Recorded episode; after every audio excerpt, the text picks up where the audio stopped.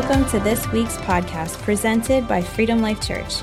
We hope you find today's message uplifting and encouraging as we dive into God's Word together. If you need any information about our church or this message, please go to wearefreedomlife.com. Now let's get right into it.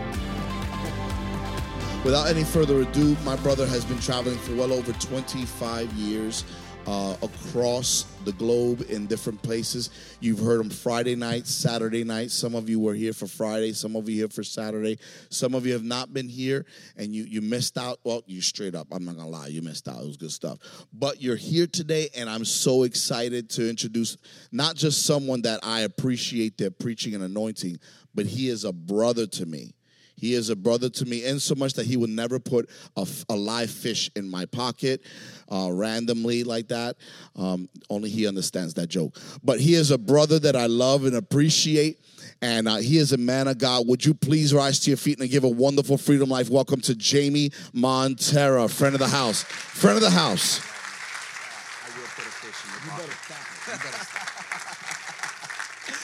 Come on, somebody. I whispered in his ear, I would put a fish in your pocket. A goldfish. it is an honor to be in the house with you. And uh, man, he is he is my friend. And uh, he we got close when he was on the road uh, traveling as well. And and I just have to brag on him and his bride. Uh, you you truly do have two of God's absolute best. I don't know if you know that. And uh, as an evangelist, I can say this don't clap for them, give them a raise. Come on, somebody. don't give them tips, or don't give them a, a, a track, give them tips. Um, but in saying that, man, they are truly God's best. The anointing, I've, uh, we, we, we've done a lot of camps before and after each other, and we traced each other all over this globe. And uh, he was someone that when, when our youth ministry was exploding, man, I said, hey, I need your voice in our our, and when I say our kids, it was my personal kids' life. And, uh, and then he has, he has returned the opportunity to me multiple times. And I just want you to know I love you. I love your kids and uh, I love them with all my heart. And man, it's just an honor to be here. I want to say thank you in advance to your to your generosity towards our ministry. Can I say this? And I mean it with everything inside of us. You're not paying me to be here you're sending and sowing into us to the next. And next week, I fly uh, out on uh, Saturday to Indiana to do another revival. We have been nonstop. I have preached every weekend uh, since the beginning of March, and uh, I've been in, this will be my 30th state since March. And uh, uh, I, I actually will preach all the way until the week before Christmas. But we've seen God just pouring out and I never have set I never have a set amount to come, but we do have needs. And so I just say help us to continue to reach people. A couple of weeks ago, we were in a maximum security prison, and uh, man, we watched God break out. You know it's God. We were given an hour and a half, and we went four hours. And, and about 60 men, uh, one of which I, I, I, did get to talk to. Uh, he's in there serving a double life sentence and uh, man, just sitting there sobbing as a, just a, a, man that God was just undoing with bitterness and hurt and resentment. A man who has was raised in abuse, both sexual and physical abuse, and uh, man, God was just setting him free. So not only thank you for your for the finances that you're sowing into our ministry or about to i also want to say thank you for praying for us we can't do it without prayer and when i first went on the road the lord said don't raise up people that will financially back your ministry raise up intercessors that will pray for your ministry. And that's what we ask is you simply uh, pray for us. I have a beautiful bride um, I, I, would say she would be here, but I have two grandbaby girls and uh, I have three children. Children were a major priority. I'll never forget. She was traveling and speaking with me, and and uh, one day she looked at me and she said, "I'm not going to do this. I'm not going to travel and speak right now. God's not called me to raise uh, to to to travel the the nations like He's called you." She said, "You may be the priest of the house, but I'm the pastor." And she said, My job is to pastor these kids, and she's done extremely well. And now she has two grandbaby girls, and uh, man, they are our world. Gracie James uh, is, is our two year old gra- uh, grandbaby girl, and then we have Addie Addison Brave, and she is three months old. And let's just say this they, I thought my girls, my two daughters, had me wrapped around their fingers. My, my grandbabies have my wallet wrapped around their fingers. And uh, grandbabies, the best part of grandbabies is they are our revenge and our reward. So uh, just saying, I love it. I love it. I love it. I just the other day, I was sitting there and my Gracie, she's just busy. She's busy. And I thank God for it. And if she starts slowing down, I give her fruit roll ups and all kinds of Skittles and, and I'll give her Red Bull. I don't care. I just, my job is not to discipline her. My job is to spoil the mess out of her and really teach my daughter how to be a good parent. And, uh, but the other day she was just sitting there and she just had this look and i know that look. I, I remember having that look on my face. Uh, but she got herself into some trouble and uh, I, am just going to say i didn't i didn't watch her do it entirely but i watched her kind of do it. And uh, so we both got in trouble. So i'm just going to let you know my daughter is parenting her dad and her daughter. So pray for me but I, I was, I had a totally different message. I, I, that's one thing I can tell you. I probably have about 1,200 messages in my iPad I could pull from. And you probably have heard pastors say, or, or maybe Tony at times say, man, I was going to preach one thing and then God changed it. Can I tell you, I just want to be sensitive. And I'm okay because all scripture points to Jesus. I don't care if you preach about David, Paul, Samuel, you preach about John, you preach about the apostles, you preach about the prophets, they're all pointing to Jesus. And that's the ultimate message. And I was going to preach a message on David, but, and, and that's what we were talking about is going, you know, becoming who God created us to, to, to be and do what God called us to do. And, and then he started worshiping and it messed that all up. Kurt, thank you for just loving Jesus. Thank you for pointing people towards Jesus, man. I, I feel God all over you. And I believe you carry that anointing like David carried. There's an anointing that God put on a young man that worshiped him in spirit and in truth and had a heart of worship. And because of that worship, when he would begin to worship, healing was released. And man, I feel that on you. And man, I believe that God's going to, it's not going to be a strange thing that when you're creating and, and conducting worship, that people are going to be physically healed. I really believe that. Because once that anointing is released to the earth, it's always here and David's not here to carry it anymore. So it's God's looking for a generation of those who are men and women after his heart. And you are that, man. I, I just want to say thank you.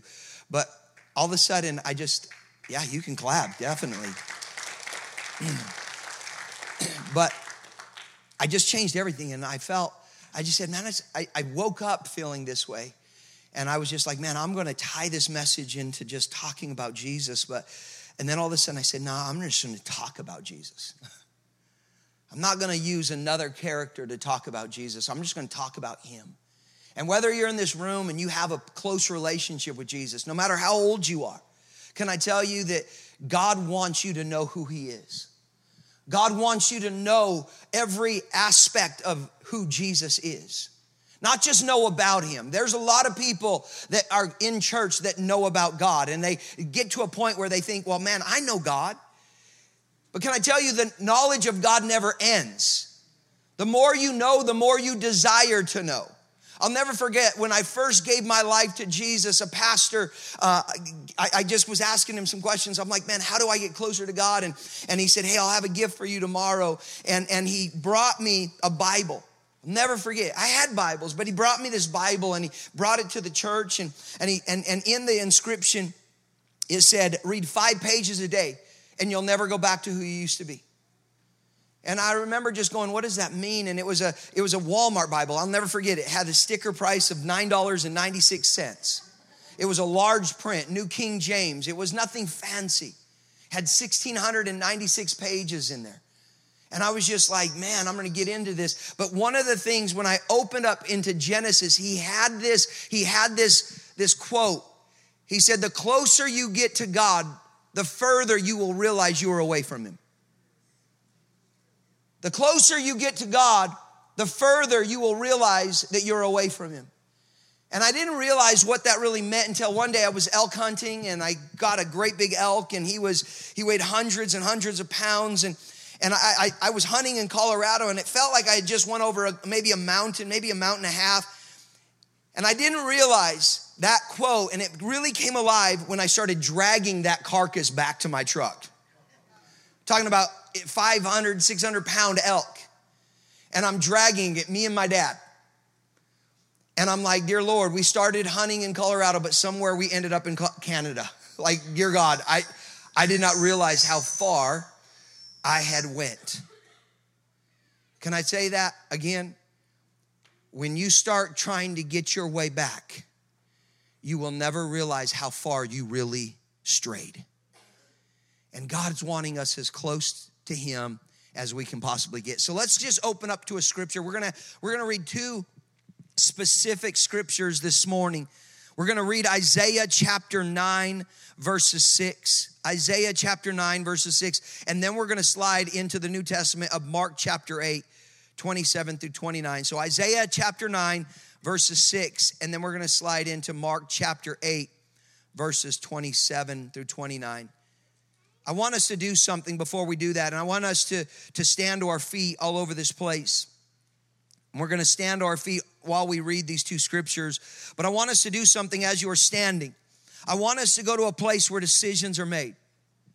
Because it don't matter what is preached, it don't matter what is sung.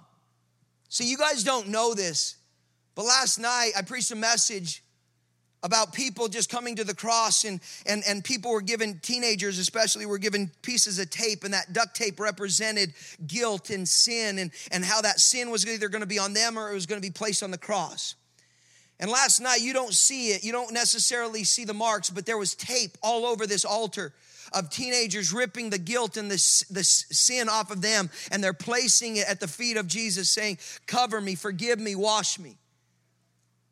That all happens because somebody made a decision. And a lot of us, we made we did made a decision. We got dressed, we came, got in our car, we came to church, and we think that that's not uh, that's enough, but that's not enough. There are a lot of people that walked where Jesus walked. Can I tell you that Judas walked with Jesus for three years but had absolutely no relationship with him? Can you imagine? He saw the miracles, he saw the feeding of 5,000. He saw the blind see. He saw the dead raised. He saw it with his own eyes and had absolutely no relationship. And yet, if you were to ask Judas, Do you know Jesus? He would say, I, I know him. Me and Jesus are like that. Hang out with him every day. Man, he even lets me carry the money. But didn't even know him. Do you know that there was people that cried out to Jesus, but do you know how many people that didn't cry out to Jesus? Because they thought they were good. They were there. Being there does not make you know God. There's going to be a lot of people. It says many, many, many will call unto Jesus and say, Lord, Lord, did we not? Did we not do this? Did we not do this? And Jesus says, Depart from me, wretched worker of iniquity. I never knew you. Isn't it amazing? All the things that those people say, we cast out demons, we healed the sick, we raised the dead. And Jesus says, But yet one thing you didn't do. You didn't know me. So I want us to do something really quick. With your eyes closed all over this place, I want us to go to that place where decisions are made. And if you're ready for God to speak directly to you this morning, and you're ready for God to reveal not only a new aspect, but a personal, intimate detail of who He is and who He wants you to know Him as. See, unless the Father reveals Jesus to us, we don't know Him. And we need Jesus to pull back the curtain. We need Him to break down the walls. We need Jesus to begin to give us eyes to see and ears to hear. But we got to make a conscious decision that I want to know Jesus. I don't want to just know about him. I don't want just a 30 minute message that makes me go, hey, yes, yeah, yeah, that I agree with that. I want us to have an encounter with Jesus where we walk out of this building walking different, living different, being different because we are different. Because we have a head on collision with Jesus and we walk away with spiritual whiplash and we're changed. If you're ready for God to speak to you, I want you to raise both hands towards heaven. If you're ready, you, uh, I can't ask you if your wife or your husband or your kids or your mom or dad are ready. If you are ready for God to speak directly to you today and to begin to reveal Himself to you like never before, I want you to raise both hands towards heaven and I want you to pray this prayer with me. If you're ready, say this with me. Say, Jesus, today is my day. Speak to me and transform me by your word. Give me eyes to see ears to hear, and a heart and a mind that's ready, willing, and able to believe and receive every word that you would speak into my existence. I give you full permission and access to do what only you can do. But from this moment on, you have my attention, you have my permission. So have your way. In Jesus' mighty name. Everyone said, Amen. Let's read in Isaiah chapter 9, verses 6. It says, For unto us a child is born. I want you to think about this for a moment while we're still standing. Isaiah says, For unto us, it's a prophetic utterance of something that was coming. Isaiah says, For unto us a child is born, unto us a son is given, and the government will be on his shoulders and his name will be called Wonderful Counselor, Mighty God, Everlasting Father, Prince of Peace. Now, Mark chapter 8, verses 27 through 29. Mark 8, 27 through 29, it says, Now Jesus and his disciples went out to the towns of Caesarea Philippi. And on the road, he asked his disciples, saying to them, Who do men, notice his words, who do men say that I am? So they answered, John the Baptist but some say Elijah, and others one of the prophets. And he said to them, But who do you say that I am? Peter answered and said to him, You are the Christ. You may be seated. Jesus will ask questions like, Who do people say that I am? But then he'll personalize it and say, But who do you say that I am? There will come a time, and maybe this is that moment, that intersection, that crossroads, if you will, where God says, Well, who does your pastor say that I am? Who do your parents say that I am? Who does this nation say that I am? But then he draws you close, he pulls you close, and he says, Listen, that's great, but who do you? Who do you say that I am? And you know what I've found out? Who Jesus was to me when I gave my life to him 21 or at the age of 21 is completely different than who he is now. Yeah, he still is my Savior, but he's become so much more. He's become so much greater. I found out I need Jesus more today than the day I first got saved. See, ever since Jesus was born, people have tried to figure out who he is. Let's be honest, ever since we first heard of Jesus ourselves and have come and, and, and he has come into our lives, we have been begin or began to try to try to figure out who he is. Our image of Jesus often changes by what's going what we're going through, the type of day we're having, and how we emotionally feel. Right? Jesus one day is faithful. And then you walk through a storm and you're like, doesn't he care? Let's be honest, the disciples, let's just use their, I won't even throw you under the bus. I'll throw the disciples, the ones that were in that were Jesus, and they're like, man, who, who is this guy? And then all of a sudden they go through a storm and they're like, don't you care that we're perishing? And then all of a sudden Jesus calls the wind and the waves and he says, wait a second, who is this guy? That even the wind, they, they, they just go, would be tossed to and fro. They were emotionally driven. And we also are emotionally driven. We have a bad day, we question God's faithfulness.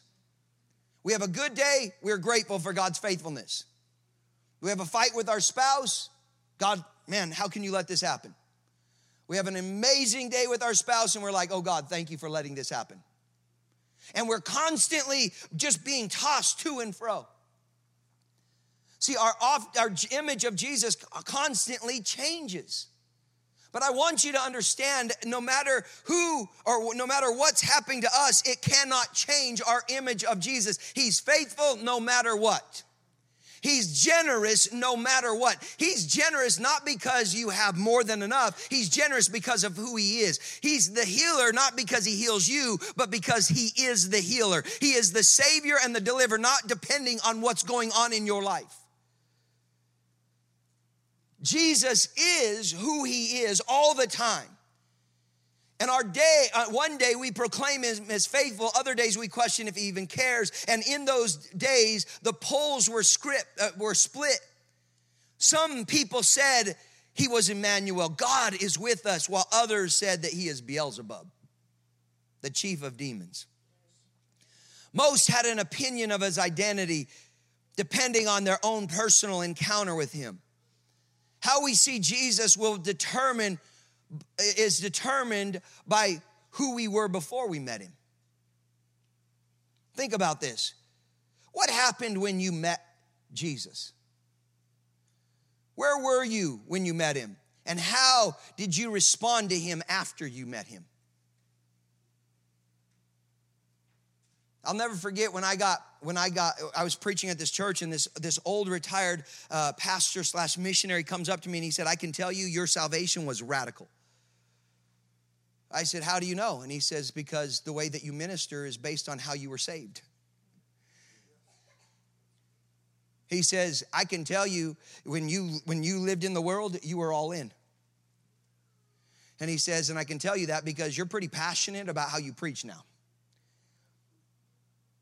I, I said, Well, listen, absolutely. I said, if I was going to give everything to the world, why wouldn't I give everything to Jesus? If I didn't care what the world thought when I was getting drugged up and selling drugs and, and, and being an addict, why would I care what the church thinks if I'm a little bit loud? There are going to be people all over stadiums today that are drunk and tripping out, tripping over themselves because of a stupid game. Let's be honest, stupid game. Because probably your team's going to lose today. I'm just going to be honest. I'm just going to be honest. I'm still bitter from Colorado getting just smacked yesterday. But the reality of it is, we'll, we'll lose our ever loving minds for a team that cares nothing about you. But yet we get into church and we're like, I can't act like that. That's just not who I am. I, I'm very reserved. Well, let me light you on fire. Let's see how reserved you really are. See, how are you saved? Who were you before you met Jesus? I, I'm, I'm reminded in Scripture those that have been forgiven much love much. And those that have been forgiven much don't care because the same woman that walked in in the shadows that wouldn't have been invited into the house stayed in the shadows until she started pouring out oil on the feet of Jesus and weeping and washing his feet with her tears. Can I tell you, that woman is going to be the same woman that cares less what religious people think because they never gave her a seat at the table, but Jesus made room for her.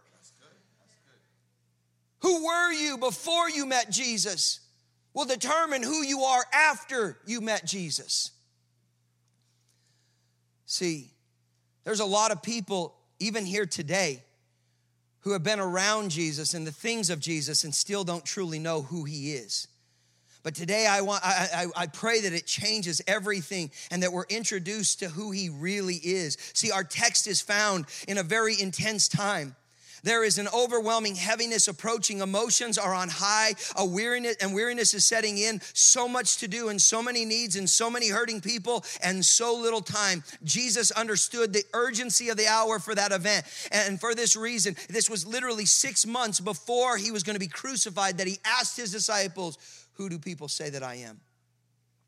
He needed, listen to this, he needed his disciples to know for themselves who he was, not just who everyone else said that he was. He did not ask them to reaffirm him, but instead to reconfirm within them. He did not need them to build his confidence, but rather further establish their confidence in who he was to them so that they could walk in, in, in confidence and security of doing the work that God had called them to be. Because I can tell you this until you truly know who Jesus is, you'll never know who you really are. So Jesus is asking this question Who do they say that I am? The Son of Man. Who do the people say that the Son of Man is? What are people saying about me? See, there was a lot of talk about Jesus those days. The blind saw Jesus as the Son of David. The unclean saw Jesus as touchable. The children saw Jesus as approachable. The masses saw Jesus as inspiring. The desperate saw Jesus as hope. The sick saw Jesus as healer. The hungry saw Jesus as provider. The, the lonely saw Jesus as friend. The religious saw Jesus as confusing.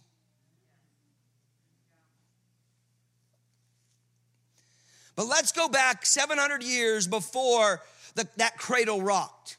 Before that star burned, before the wise men gave their gifts, before the angels sung their song, Isaiah dipped his prophetic pen into inspired ink, walking in the past, looking to the future, and giving good news for the present. Isaiah wrote about the greatest single event in all of human history, the, the, the, the time that would literally split the birth of the Lord Jesus Christ. And Isaiah tells us while under the guidance of the Holy Spirit so that no one should misunderstood uh, misunderstand from that moment forward as Isaiah proclaims who this Jesus is. Isaiah said, For unto us a child is born. This speaks of the humanity of Jesus. See, Jesus was human.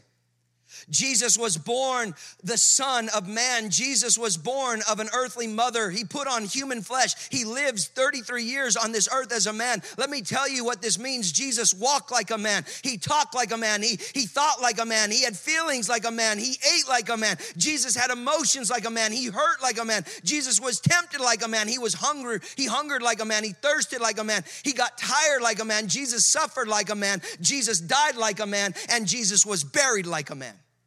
He was fully human. You see, when he put on that human flesh, he knew from that moment on what you and I would feel and go through, and every feeling that you could ever have, he had. Everything that you could do, he, everything you faced, he faced. And this would the, what the writer of Hebrews said in Hebrews chapter 4 verse 15, the high priest of ours, for he faced the same testings that we do, yet he did not sin. Don't tell me you can't do this. Don't tell me that, oh, I'm only human. So was Jesus. What we do is we fault to our error, we fault to our weakness, and it gives us an excuse to continue in bad behavior. See, Jesus was fully human, but Jesus was also holy. See, Isaiah said, For unto us a child is born, unto us a son is given. The phrase, a child is born, speaks of the humanity of Jesus, but the phrase, a son is given, speaks of the deity of Jesus. As a child, he is the Son of Man. As a son, he is the Son of God. As a child, he helps us to understand his earthly beginning. As a son, he helps us to understand his eternal promise. As a child, he was born to live with us, but as a son, he was given to die for us so that we could live with him eternally. See, yes, Jesus a child is brought into, but a son was sent forth and sent from. Yes, Jesus was born an earthly uh, from an earthly mother, but he was given by a heavenly father. Jesus had royal blood, the blood of his heavenly father flowing through his veins. Isaiah 7 verse 14. Therefore, the Lord himself shall give you a sign. Behold, a virgin shall conceive and bear a son and shall give him the name Emmanuel, God with us. Jesus is Savior, but is He Emmanuel? Meaning He's with you. He may have been with your grandma, but is He with you? Is He Emmanuel to you? He was given as a price to be paid so that we could spend eternity with Him. See, Jesus was so human that he could be born in a stable, but he was so divine that angels had to come and announce his birth. Jesus was so human that he had he could get tired and lay down in a boat while crossing the Sea of Galilee, but he was so divine that he could speak to the storm and cause the winds to lose their breath. Jesus was so human that he could go onto a mountain and pray all night, but he was so divine that he was the one who called that mountain forth. Jesus was so human that he could weep at the grave of Lazarus, but he was so divine that he could call Lazarus out of that grave. Jesus was so human that he could die on a cross, but he was so divine that he would come back to life and conquer death, hell, and the grave. See, to, but today it is not just about the nature of Jesus, but the name of Jesus. See, there's something supernatural about his name. It says that every knee shall bow and every tongue confess that Jesus is Lord. See, my prayer is that people begin to bow and get to know him as Lord now, not because it's too late. Notice what Isaiah said. He said, and his name shall be called. Notice these words, and his name shall be called. Notice Isaiah did not say, and his names shall be called. Isaiah said, his name shall be called. A single name cannot describe him. But may I remind you that God first revealed himself as God. Some of you, Jesus is your friend, not your God. Some of you, Jesus is a good teacher, not your God. Some of you, Jesus has some good advice, but he's not your God. Let me say, I'm gonna, I'm gonna step on some toes here. Some of you, Jesus is your alternative, but not your God. He's your way out, he's your help, he's your escape, but he's not your God. Because when he's your God, see, uh, let me give you an example. You remember in Mark chapter 11, there was this rich young ruler that came running after Jesus. You remember that? He comes running after Jesus and he says, he says, good teacher, good teacher, good teacher, tell me how to inherit eternity as my home. Tell me how to make heaven. And this is what Jesus says. Why do you call me good? No one's good except for God. You see me as a good teacher. You see me as some, you're wanting good advice, but you don't see me as God. He's literally putting out his hand to introduce him. I'm God. I'm the way, the truth, and the life. No one comes to the Father except through me. I'm the door. You're still trying to find a window to climb in. You want eternity? Right here. Know me. He says, Why do you call me good? No one's good except for God. And he could tell this guy was just blinded. And he says, You know the rules.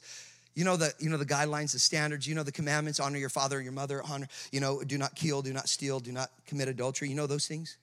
And this kid gets this great big smile, Pastor Corey, and he starts smiling, going, "Oh, I did all that. I've tithed. I went to church. I was a member of that church, so I'm really good." And all of a sudden, Jesus looks at him, and his face fell, and he says, "One thing you lack: go sell everything you have, give it to the poor. Come follow me." And the man, his face fell because he was a man of great wealth. Now, notice this at the beginning, he's running after Jesus, and now he's found walking away from him because the cost was too much. I've said this before in this church, but let me remind you. I think Jesus called 13 apostles. One of them said no, because this is the exact same call that Jesus gave to Peter, Andrew, James, John, Matthew. He said, Leave everything behind, come follow me. And this man said, No. We all have invitation. Not everybody will show up. Does it not say that Jesus says, Where are all my guests? Some of them had funerals, some of them had marriage, somebody had business. And Jesus says, Well, then go find others Go into the highways, the byways, that my house may be filled. Can I tell you, Jesus is looking for people to know him as God. He's looking to know pe- people to know him as Savior, healer, and deliverer all the time, not just when we feel like it or it's going our way. See, who do you say that I am? See, this first, the first name, the first nature of God, he reveals to us as his God. See, then he continued to reveal other names based on his nature. These names were shared because uh, were, were shared because it was impossible to reveal himself or his nature in a single name. See, for example, in Genesis chapter 1, verses 1, he revealed himself as God, and the name speaks of Almighty God. In the beginning, he revealed himself as the God of might. Then he demonstrated his might in creation and in heaven and earth. And although the name God is very informative and inspiring, the name says nothing about him as a God of love.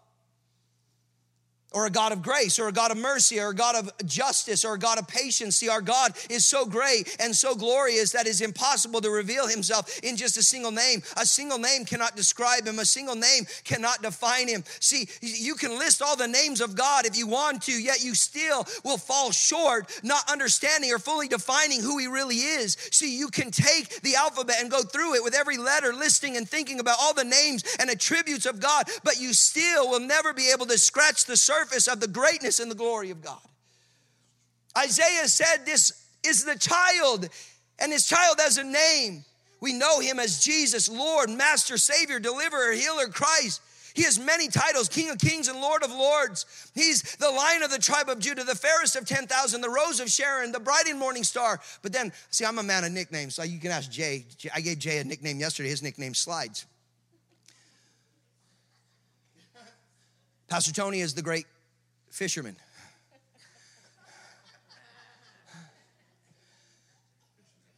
So when I go to Jesus, let me explain something. There's there's characteristics and natures of God that I've gotten to know.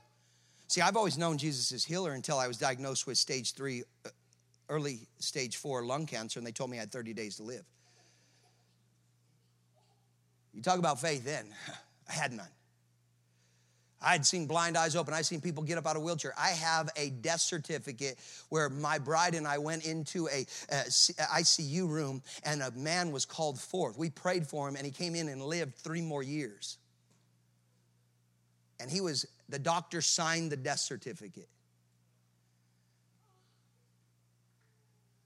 But when it comes to you, who is Jesus to you?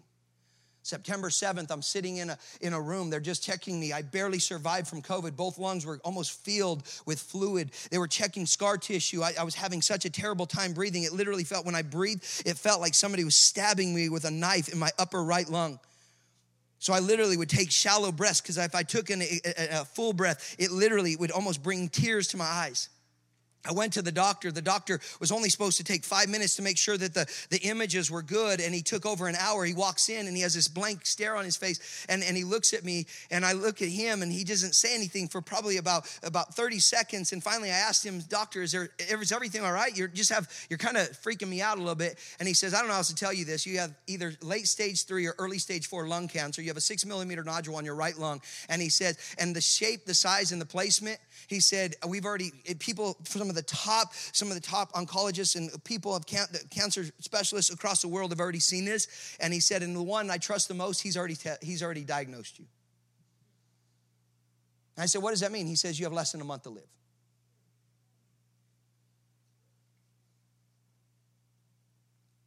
I had a whole lot of pastors I could have called at that moment. I didn't call any of them. They took 10 days to get me into a CAT scan. They wasted, I told, I told my doctor all the time, you wasted a third of my life trying to figure out if I was going to live or die. I walked into that, that, that CAT scan room, and there was a technician. And I looked at him and I said, Bro, I can, uh, he was telling me, You got to lay here real still. You can't move. It's going to take about 35, 40 minutes. And all of a sudden I said, Can I, can I borrow you? And he said, Borrow me. I said, Yeah, will you pray with me? And he said, Yo, no, no, that's, that's not me. And he said, I'm not that religious person. I said, I didn't ask you to pray for me. I said, Will you pray with me? And he's like, Again, I'm, I'm just, that's just not who I am. I said, Let me, I'm not asking you, I'm needing you. I said, Do you understand what they're checking me for? They're checking to see if I'm gonna be alive next month. I said, I have three kids. I've been married. I said, I have a grandbaby. I said, Can I, I, I need a little bit of help here. And the Bible says, where two or more are gathered, that He is in the midst. I just need another. And he said, All right. I grabbed his hands. I was in a paper robe. I don't know if you've ever wore those paper robes, but they don't cover nothing. It's like grabbing a Kleenex and trying to cover somebody laying on the ground.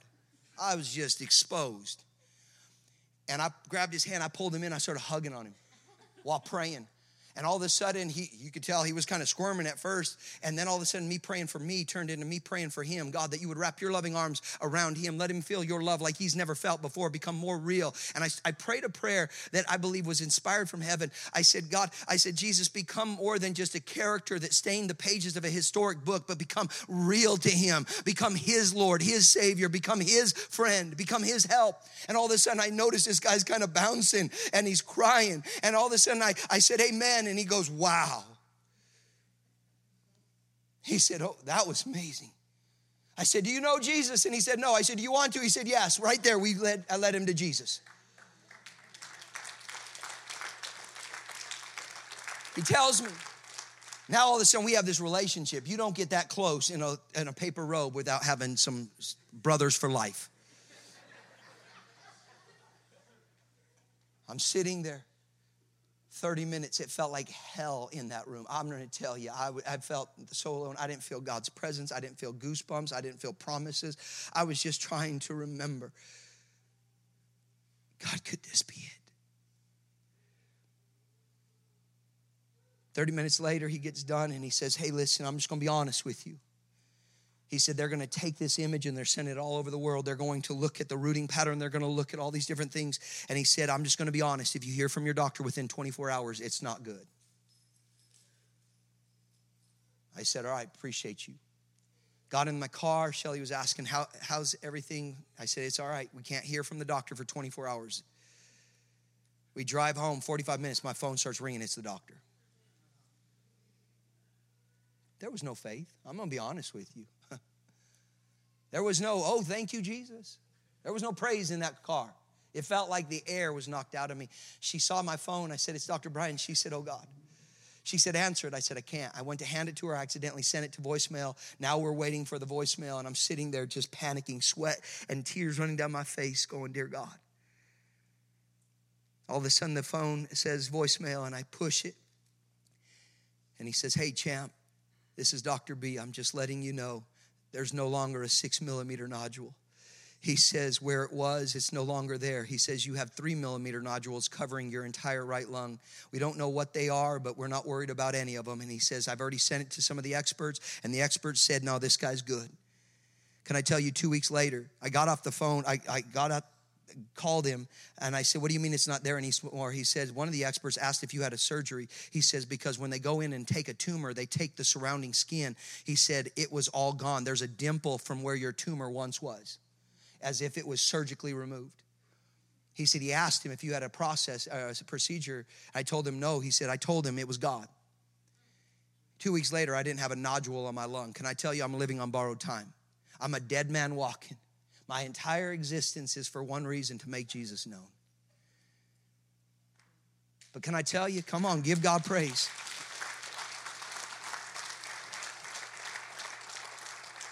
From that moment on, I don't care what you say, Jesus heals. I don't care if you believe it. It ain't gonna change my life, but it may change your life. But can I tell you, I knew Jesus as a healer until I got to the point where I had to know him as a healer. But can I tell you, it, not one time was I saying, God, heal me. I found myself saying, God, if this is your will, I know it's not. I even told Pastor Tony, I, I, I, told somebody this. I think I told Jay this yesterday. I literally told Jesus this. I said, listen, you healed me of COVID to let me die of cancer. I said, but I won't die of cancer. I'll go to Baghdad, Bad, Baghdad, Iraq and preach downtown. I'll have my head cut off before I die of cancer. God said, no, let's just relax.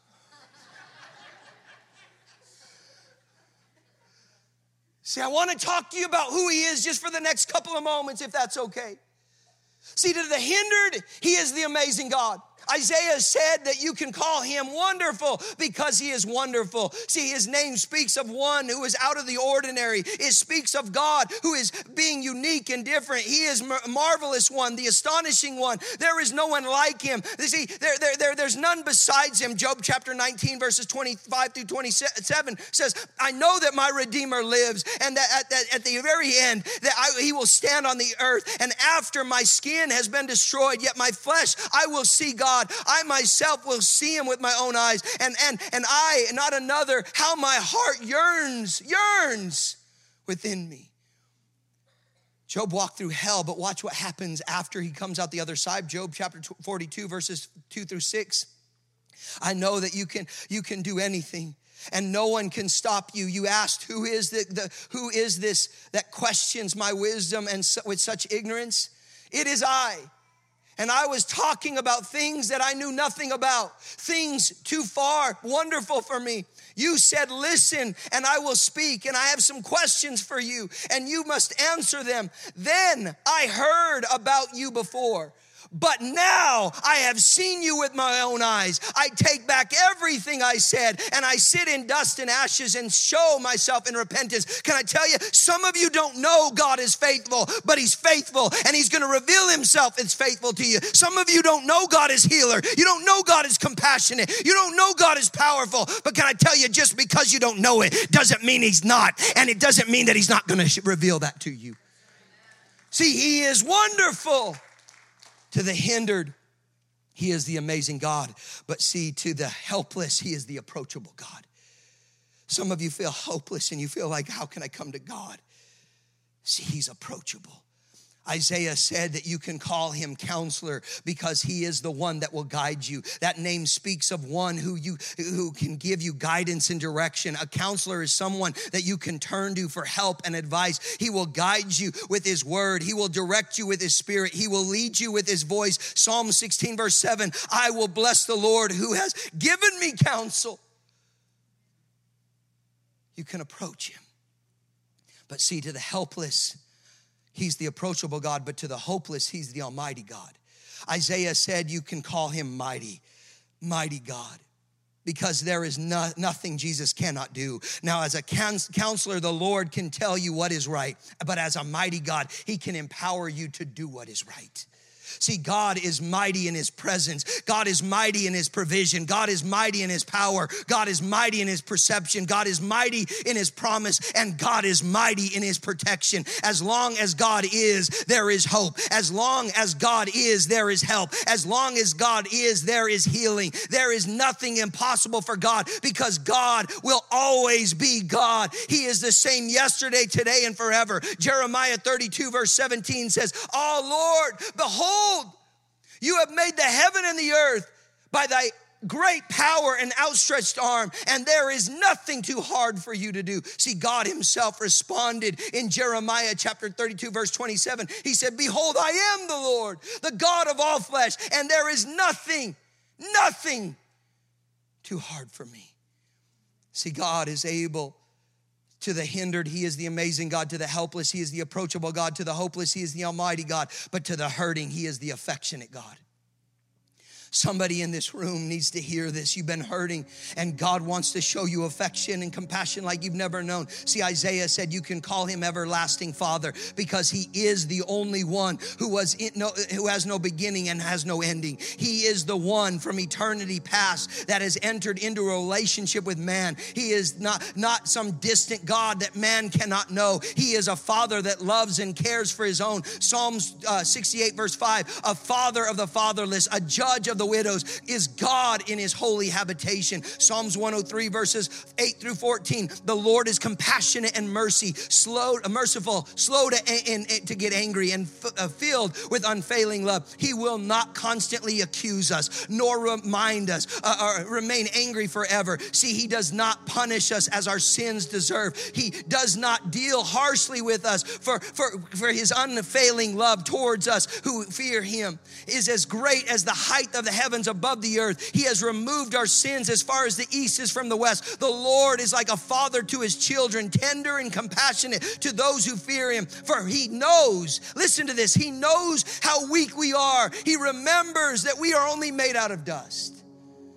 See, he is always where we need him to be when we need him the most because to the hurting he's the affectionate god but lastly to the heartbroken he is the assuring god Isaiah said to him, You can call him Prince of Peace because he comes to you to give you peace. Jesus is the Prince of Peace who can gladden the grieving, heal the hurting, and save the sinning. See, he is the one who will fill your life with peace and assurance. The Prince of Peace will not leave or, you comfortless. He will not leave you alone. He will come to you. He will help you. He will comfort you and he will love you. I want you to know that the Prince, uh, the, the peace that Jesus gives to you cannot can keep you can it can't keep you from a storm, but it can quiet the storm inside of you in the midst of the storm.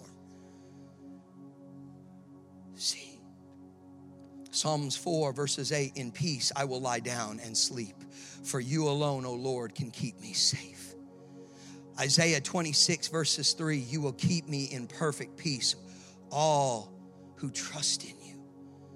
Those that are hindered need him. Those that are hurting need him. Those that are helpless need him. Those that, those that are uh, uh, hope, hopeless need him. Those that are heartbroken need him. So, my question to you today is who do you say that he is? Who do you say that he is?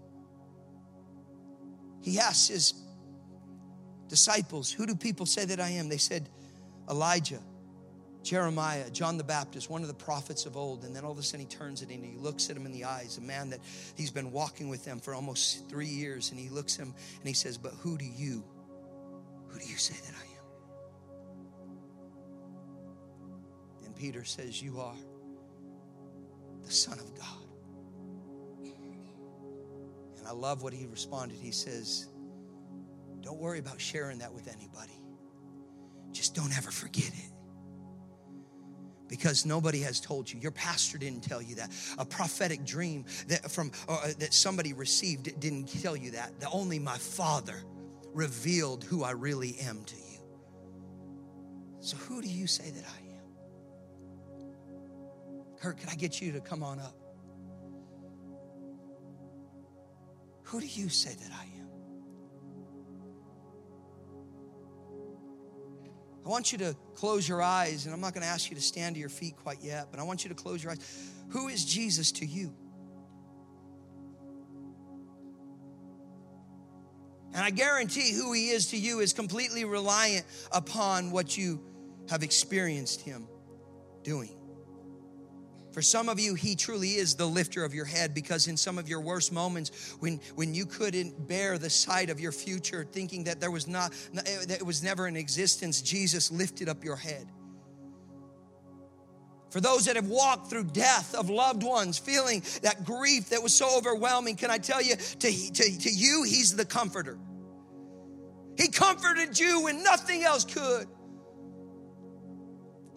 He helped you get through the worst moment of your life when you felt like you couldn't make it. To those that are in this room that have contemplated suicide, depression literally had a chokehold on you, suffocating the very life out of you, yet Jesus caused your heart to continue to beat. He caused himself, he, he did spiritual CPR on you. To you, He is life and life more abundantly.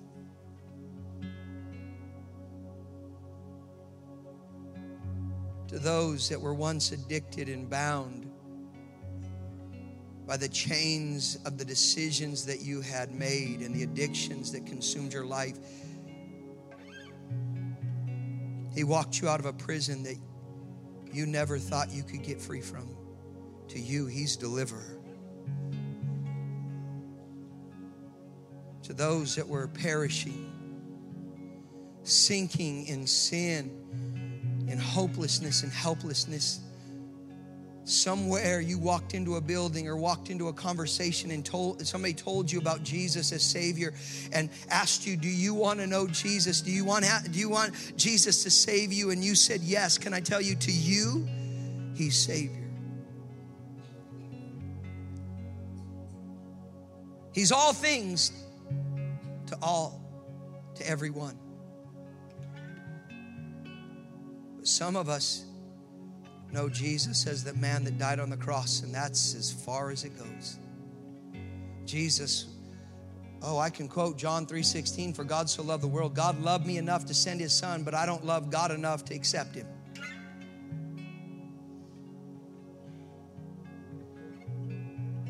God, Jesus loved me enough to die in my place.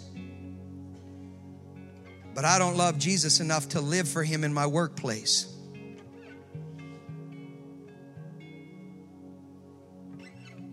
I got to ask you the question. Not just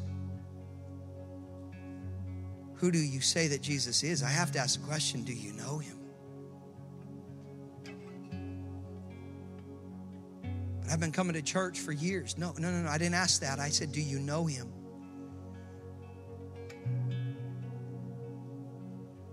Does he wake you up every morning? Do you spend conversation with him as soon as you jump out of bed? Do you want to read a love story that he hand wrote for you? Do you do you know him?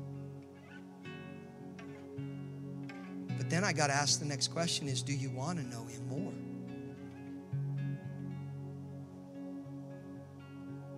Are you good with what you know?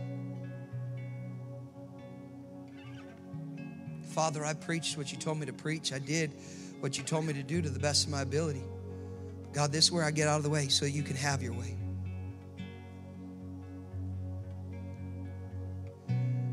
God, this is the point where Jesus, you came. You came so that your people can know you.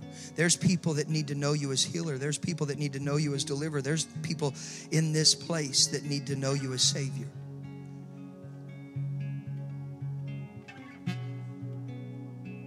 You've not changed. If you did it then, you could do it now. You're the God of miracles. So, Father, I just simply ask that you would invade this place and, Holy Spirit, you would fill this presence with yours. That you would begin to knock on the doors of the hearts, Jesus, of every person here, young and old, man and woman, sinner and saint. And begin to knock on that door so that all will be willing to open up the door so that you can come in.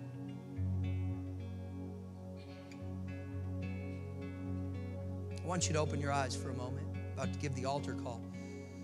But I read a story just recently. There was a fire in downtown Chicago. Apartment complex was on fire. And in they had thought they had cleared the building, but then they heard screams. It was kind of not at the top, it wasn't at the bottom, it was right in the middle and they could see motion from the outside. They could see that there were there was people in one of the apartments. And they asked the, the chief asked the fireman i thought you cleared the floors. I thought you knocked on every door. They said we did. We thought the building was clear. And he said there's somebody in that room. So these firefighters pushed their way through climbed those stairs, got to the room. They could hear the screaming, how the entire place was on fire. And the firefighters, three firefighters, are banging on the door. Banging on the door. They're, they're, they're, they do not know where, who's in there.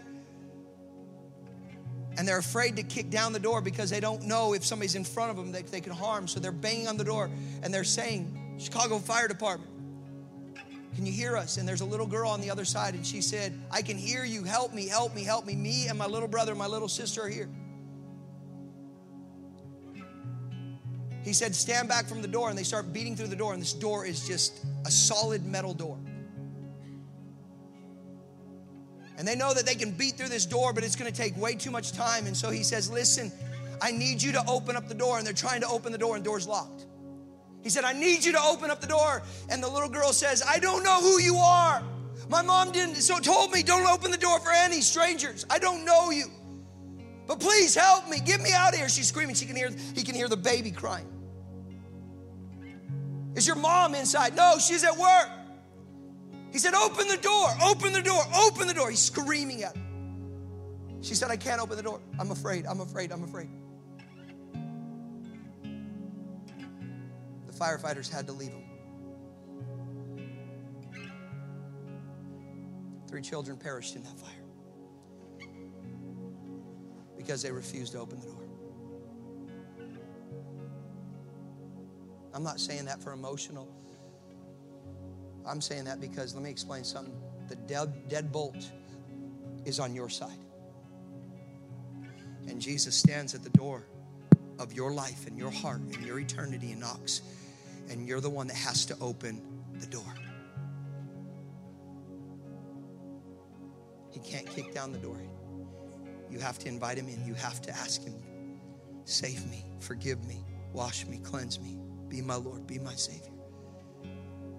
Don't perish in eternity away from God because you were too afraid, too proud, too arrogant, too ignorant to open the door. Want you to stand to your feet with me.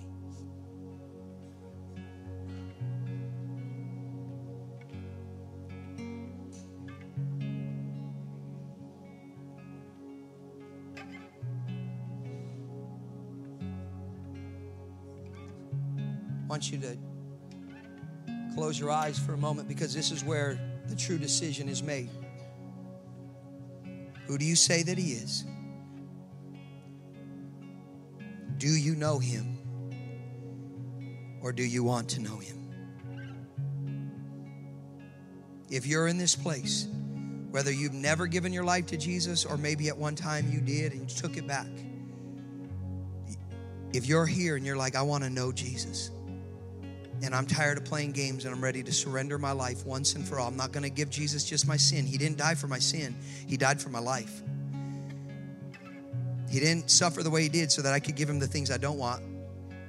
He paid the price so that I could get the things that I didn't think I could ever have, and that's eternity and peace and joy and love and freedom. It's a life for a life, a life, and even exchange. I get blessed, and He got cursed. But if you're in this place, I'm going to ask the question, and you got to be willing to make the decision. Jesus is standing at the door of your heart and he's knocking.